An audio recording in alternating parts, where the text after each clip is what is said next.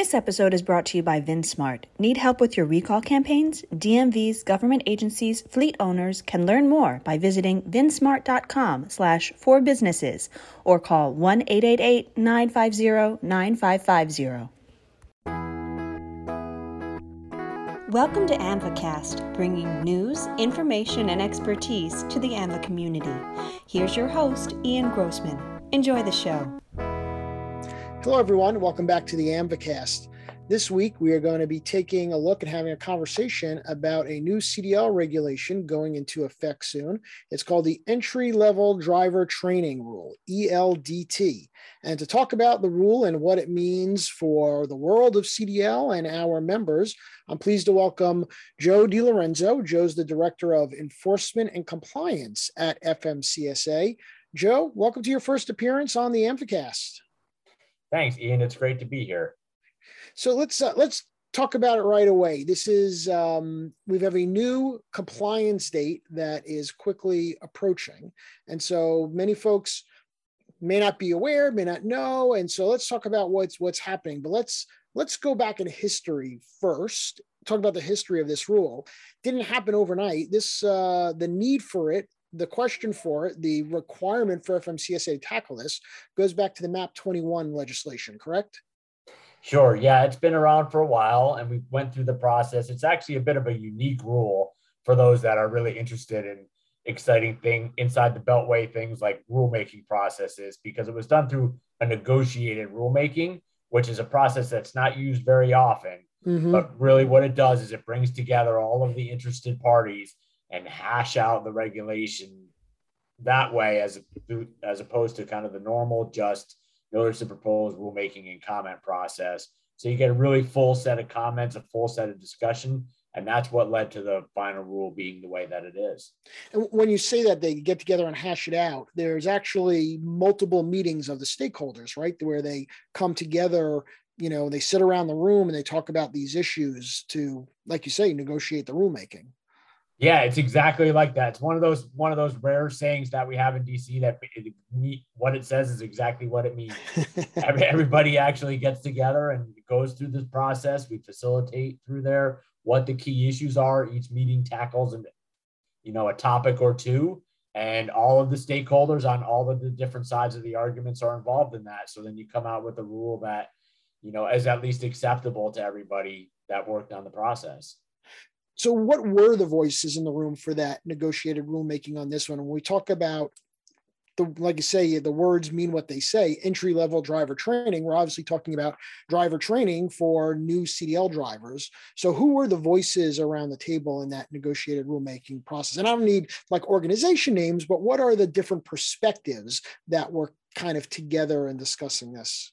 Sure. Yeah. The key stakeholders involved in this are obviously the trucking industry, so we try to have a representative of all of the different facets and different kind of sizes, as you know, the trucking industry being as disparate as it is with very large companies and very small companies. So try to get a good cross section of the voices there.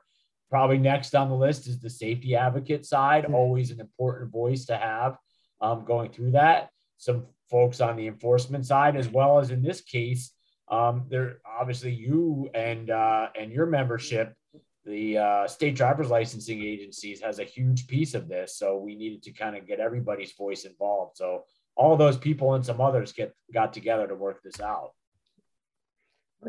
And so what what they come up with? Give us, you know, without without reading the national registry to us, tell us mm-hmm. the high level key components of what the new rule requires. Well, I know everybody will have read the Federal Register on their own. so there's all the, the preamble and all that. I'm sure everybody's absorbed it, but I like to boil it down to just a couple of really key things. Yeah. The first thing being is that for the first time, we have a minimum standard for what training is for a driver that's going to get a CDL. This area has been completely unregulated, so training could vary over all sorts of different ranges in terms of time and topics covered and everything. And now what we have for the industry is that basic standard, and I say minimum standard because every every federal regulation is a minimum. So now at least mm-hmm. we start with this minimum criteria where we have listed in the curriculum that has to be given to the drivers what the topics are and all of the different things that have to be covered as they're going through their initial training to get their commercial driver's license. It applies to new CDLA and B holders and new applicants to hazmat passenger and school bus endorsements. And so what it sets out now is a what I describe as a performance-based standard. A lot of people look in the rule and say, well, how many hours is it going to take? And the rule says you need to be proficient in all of these different items. It's going to include some classroom training, it's going to include some range training, it's going to include some time on the road. And have that performance-based standard so that each CDL applicant that graduates has those basic uh, those those basic skills going forward. And I do want to just touch on that piece for a second because one of the questions that we always get, maybe you were going to ask me, and I'll preempt you, is this issue about the number of hours. Yeah. Why there is or not a number of hours. And really, uh, the performance based standard from a safety standpoint is really what you want because mm-hmm. just by way of example, you know, you and me are both going to the to the same driving school, and you're doing really well. Um, and so you managed to demonstrate proficiency in 120 hours or whatever the number is. But me, not so good. So it's going to take me longer to get through, but we will graduate from that with the same level of proficiency. So that's a really important component, I think, for folks to understand. The second thing that this does is it really creates uh, a closed loop system for training. Because what has to happen is the, those folks that are giving the training now, starting on February 7th of next year, ha- have to be registered with FMCSA. And so a new, a new driver will select somebody from what we call the training provider registry. And that will allow um, them to select the people that are registered with us, know that they're getting that training that meets that curriculum. And then once they complete that training, that training is transmitted to FMCSA and to the state driver's licensing agency. So when that applicant goes to get their driver's license, the SDLA, the state driver's license agency, is can be assured that they have gotten the training from mm-hmm. a registered training provider, and it kind of closes that whole loop for everybody. So really, those two things: the minimum standard and the the closing of the, the closed loop system with the CDL are the key points I think everybody should take away from this rule. So let's unpack some of those different components. And let's start with the, the first one you mentioned, which is the training providers are going to register with a registry that FMCSA is, is operating, the training provider registry.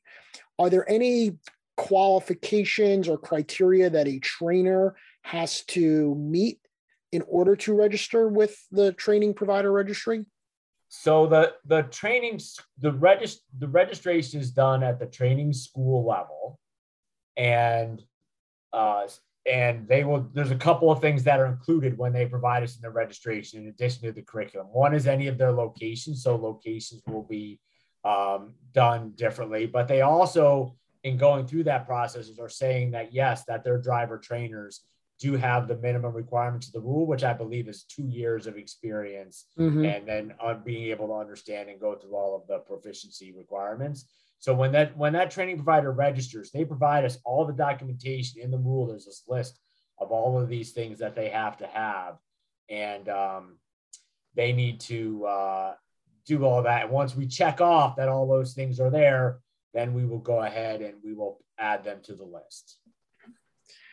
And then when a potential driver, when an applicant uh, goes and looks for this provider, they go to the FMCSA website and they look on the registry there. That's how a potential driver would access it.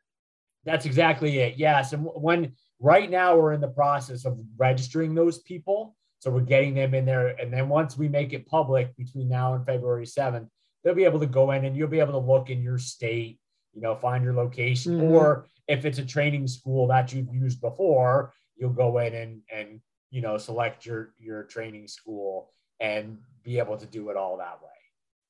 And so for those that aren't as familiar with the the CDL licensing process, um, let's explain how the the steps work in terms of obviously an individual already has their base license their regular non cdl license um, and they have to go through the process of getting a um, commercial learner's permit. talk to me about the segue of how the getting the CLP fits in and where it fits in with you know participating in the driver training process. Sure. Yeah. Once the driver has their has their CLP, they can then get into this. Then this process kind of starts. So they can go. That's when they go in. They get their training. Then they go to the state driver's licensing agency and that's then when they will have to take the knowledge test for the CDL or whatever endorsements they're going to have to take. And then, of course, they're going to have to take the skills test uh, with, you know, like any normal licensing would. Mm-hmm. So it's sort of that whole process together. This is really, it, I like to kind of tell people when I explain this is it's not actually a new requirement, right? Because you still always had to get your CLP and you still had to go to your training and you still had to go to the SDLA for your knowledge and skills test. It's just that we've redefined what that training piece means now by saying that it has to be given by somebody that's listed on the TPR, right. you know, and and have that specific training. So once that individual completes that, now they're going to go back to take the the exam to get their CDL. Uh, what what do they need to bring with them, and what do the SDLAs have to do to vet that information? Sure. So, as far as what they need to bring, nothing different as it relates to the normal licensing process, because as I mentioned, since this is getting transmitted to the SDLA electronically, um, and this is going to be something that we're going to be working on with your membership and the and the SDLAs and everybody over the coming months, they'll be able to look that driver up in their system um, because the, the training provider will have entered their information into the system and then we transmit it to them. And as long as that, when they enter it into the system, however they're having their interface at the state level, it will pull up and say, Yep, Ian's got his entry level driver training done. And then they will move you through the process. If they enter you into that process, uh, if they start to look you up, then and there's nothing there, then it's kind of to stop, do not pass go. You're going to have the drivers then going to have to figure out, um, you know, exactly what happened. So that's mm-hmm. why it's so important that in that initial stage, uh, the drivers are, uh, and whoever's helping the drivers, if somebody is, making sure that they're selecting somebody off that TPR because that's the only way it's going to happen and get transmitted. If they use another training provider that's not registered, there's going to be no mechanism for that to happen. And they'll get to the, nobody wants to get to the uh, DMV uh, and mm-hmm. wait and get all that stuff done and then not be able to say, to. oh, it's not there. And it's not there because yeah. you used a provider that can't load your information. Right. Yeah. And so, what do you, you said, you know, however the, the, the SDLAs are using that interface, what do we know about how that is is operating. I know there's been some conversations between AAMVA and FMCSA about how to leverage the existing connections. Uh, but again, for those that maybe aren't following it as closely, there's this expectation that the states will be able to look up the driver and get that answer that that individual has completed their training requirements. What what do we know at this point in time about exactly how that interface is working? Yeah, sure. I, so far, it's working pretty well. There's the, when the states are connecting uh, for this process. There's two ways they can do it. Either the state can make the direct can make a direct connection, or they can work it through one of AAMVA's systems, either systems or Rooster, the technical names for the 2 mm-hmm. uh, systems that are out there. So um, a few months ago, we made the initial connection and sent some test data through uh, you know, working with AAMVA and working with the states to see that. And we just sent another batch through now. So at this point, um, it looks like the technology seems to be working well. Um, we still have a couple of months to go, two, three months, and we're going to keep on working through that testing to make sure that um, all of the states are able to uh, retrieve that data going forward. So it really just depends on the states and the states' technology on and what their preferences on how it works, whether they do it on their own or whether they do it through AAMVA. But I know lots of them are um, going through the AAMVA system, which makes it easier uh, for us from a testing process, but we can accommodate, um, you know, anyway. So, so far, um, that, that really is the key thing to focus on for us uh, and for the states uh, mm-hmm. over the coming months is just to make sure we got any glitches uh, worked out. Because as I said, what we don't want to happen is we don't want somebody to get to the SDLA having done everything right and then mm-hmm. still have some kind of problem right. because of a glitch. So um, we're pretty confident at this point that uh, all the dates will be up and running and, and ready to go come February. So let's talk about that February date. It's February 7th of this coming year, correct? It's February That's 7th, 2022. And yep. so the expectation is that starting on that date, anyone coming in to take their CDL exam will go through that process of the state checking the registry before giving the exam? That's right. So the way to look at it, it's a little bit confusing, but uh, the easiest way to say it in terms of who needs to do it is a driver that's getting their CLP on or after February 7th, 2022, has to go through the entry level driver training process. Uh, so it's based more on the CLP date, not right. the CDL test date. That's correct. Yes, it's a little bit uh, odd because of how you would have to transition this. So if the driver has their CLP now, or they get it and they're going through the training process, then you know, then they can go ahead as long as they get their CDL before their CLP expires, they'll be fine right. and they're good and they're good to go. Because you know, if you kind of think about it, it's you know almost a, a way to think about it in my mind is when is the training taking place before or after February 7th? Mm-hmm, so a mm-hmm. driver that has their CLP already is going to be taking their training and we wouldn't want to be like oh now after february 7th suddenly have to go through this extra training right so i like to kind of frame it that way in terms of driver obtaining their clp on or after february 7th is going to be subject to the new requirement and what might states expect in terms of uh, what they're going to hear from you folks at FMCSA in terms of showing their progress and ultimately compliance with their their piece of this part of the regulation. Yeah, I mean the, the real thing for the states is just our continuing discussions with them over the over the IT and the IT connections and we're also working with the states and providing as much materials and outreach as we can because you know talking to the management and the IT folks at the SDLA is only one piece of the puzzle, right? We want to make sure that the states are equipped to train all their folks at the counters, mm-hmm. everybody that's going to be interfacing with the drivers. So all of that is what we really need to be focusing on over the next couple months. Keep on working this IT thing, but also we want to make sure that when the driver walks in and says, "Yeah, I'm applying for my CDL," the the um, the screen comes up that the person working at the counter knows what they're supposed to do and kind of make that as seamless as possible. So really, and when I say outreach, I mean that's you know we tons of outreach, tons of training on the state side as well as of course on the industry side mm-hmm. as well to make sure we get everybody up to speed.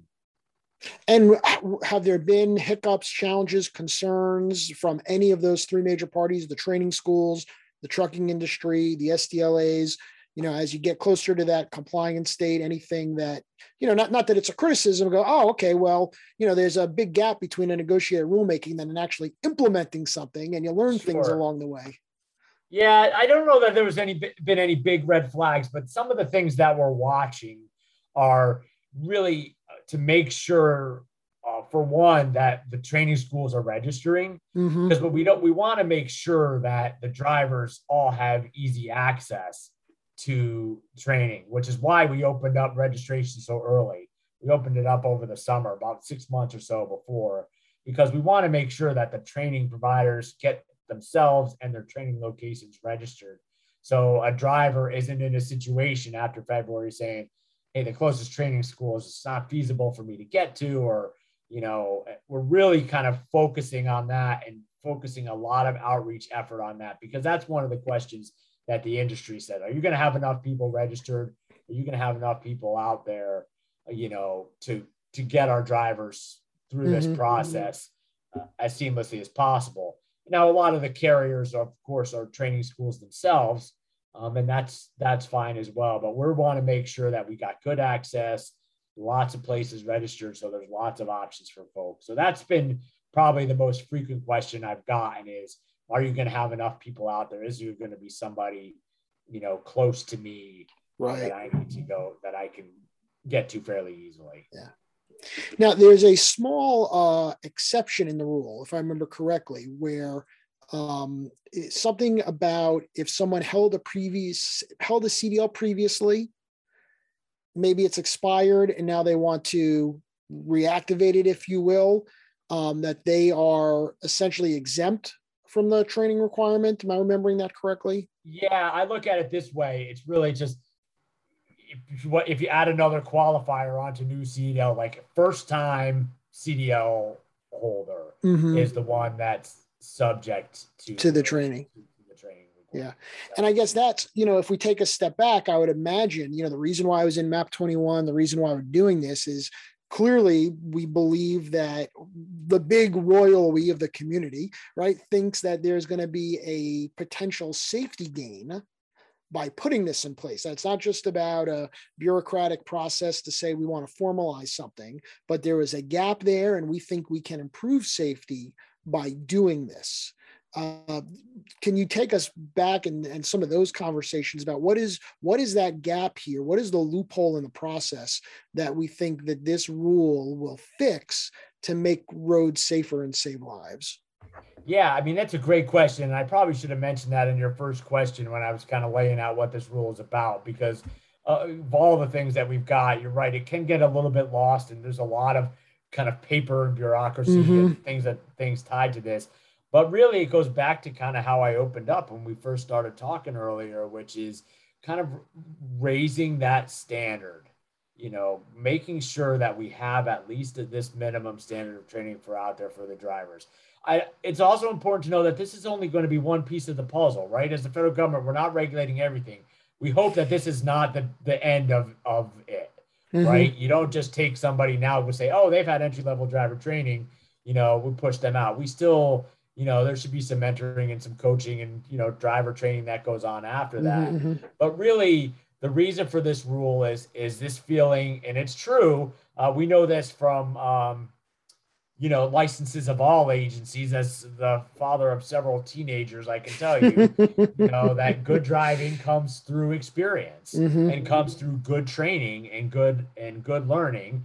And the idea here with this rule was, you know, there's probably some really good training providers out there, and there's maybe some that are not quite as good. Mm-hmm. mm-hmm. And we want to make sure that at we establish we raise that baseline. We have that that minimum amount of training that is higher than uh, perhaps what it was before. For some schools, this is going to be no big deal. For some schools, are maybe are going above and beyond this already. For others, they may be needing to adjust their curriculum to make sure that they cover all the components and mm-hmm. adjust their training. Yeah. So the idea is that you know, as we're trying to get more drivers into the industry, um, and as you know, growth continues, we want to make sure that we're getting good, safe drivers coming yeah. into the industry. and the first step in that is good, solid training up front. Now, as much as we want that solid training, we want new safe drivers. Has there been any concern from the industry side, especially right now where it's, you know, this constant news coverage of, you know, supply chain challenges, driver shortages, can't get goods delivered, right? Everyone's already getting worried about holiday gifts arriving on time, right? And now, now granted, this is after the holidays, but you know, you, you see where I'm going with this. The idea that ah, this is another obstacle to get new drivers into the system?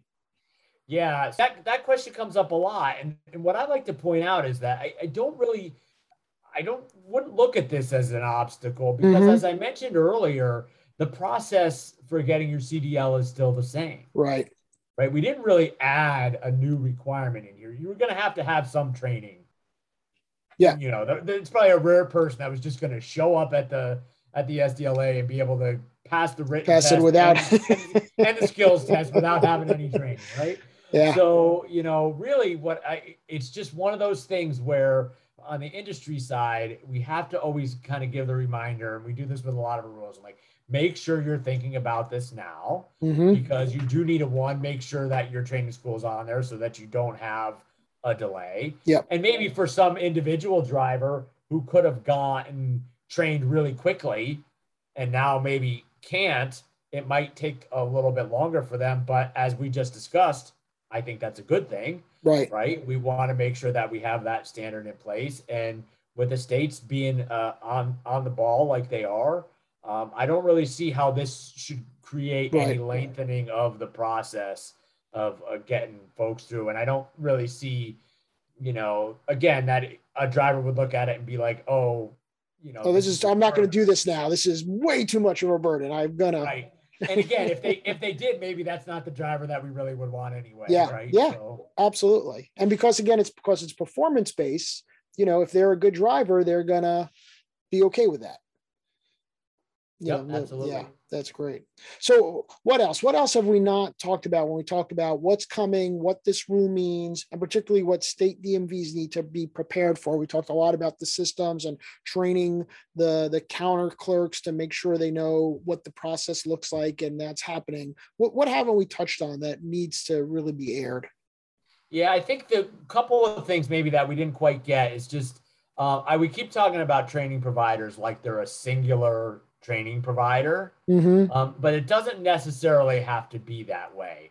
For instance, there are um, training providers on the registry that are only going to provide like theory training for hazmat endorsements. Mm, so kind of a specialty. Yeah. Yeah. So because that's what they do, and they've got uh, you know uh, certain areas, you know, and maybe there's some schools will just do the class A and B, and there are I know there are schools like this, and they will not and so if you're a driver and you're saying, hey, ultimately my goal is to do hazmat or passenger, uh, you need to be thinking that, um, you know, I need to make sure since my school doesn't do it, I'm going to have to go in and find a second school, which on the state side then means there may be a, a second piece of information that's coming there. Mm-hmm. You know, they're going to need to make sure that if a driver comes in and asks for uh, that they're going to apply to get their Class A CDL with hazmat, they're going to need to make sure that they've got training providers that have certified to both of those.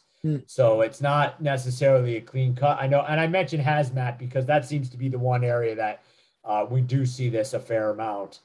That there are um, some providers that kind of specialize in that kind of training. Yeah, makes sense. A variety of online and in-person courses and and uh, and things like that. So other than that, um, I think it kind of comes down to what we were finishing up before, which is uh, my kind of message to everybody is, you know, be thinking about this now.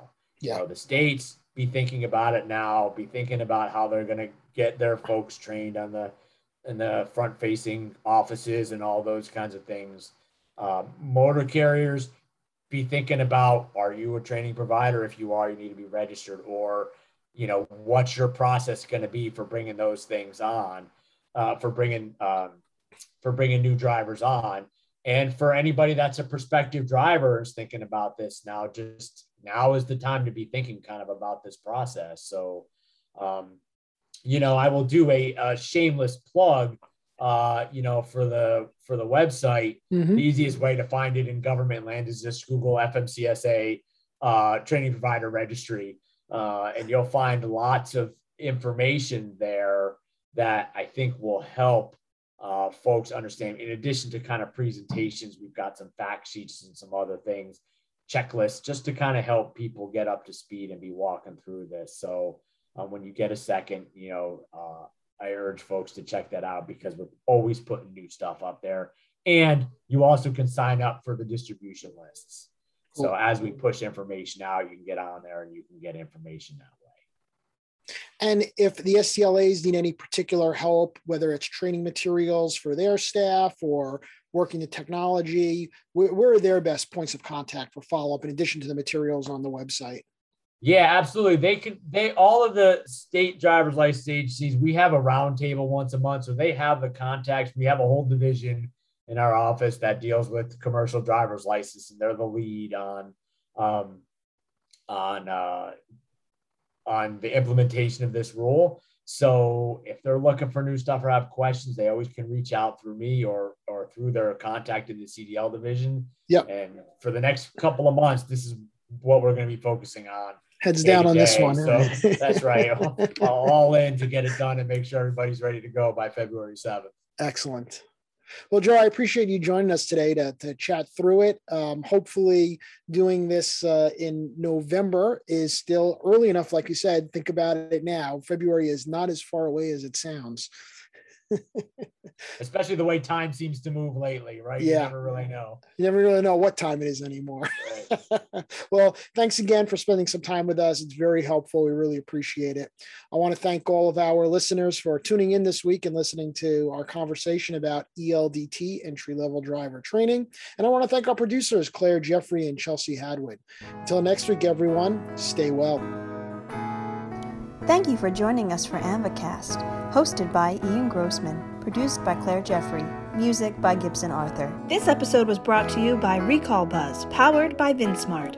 Visit us at aamvacast.podbean.com and subscribe on Apple Podcasts, Google Podcasts, Stitcher, and Spotify.